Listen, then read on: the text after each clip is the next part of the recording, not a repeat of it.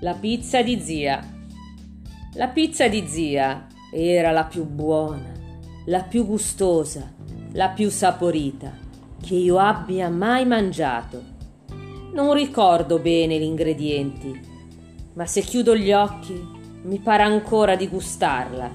Il pomodoro fresco fatto da lei, l'origano, le acciughe, se non mi sbaglio. Questi erano gli ingredienti. I sapori di un tempo erano speciali perché fatti con il cuore.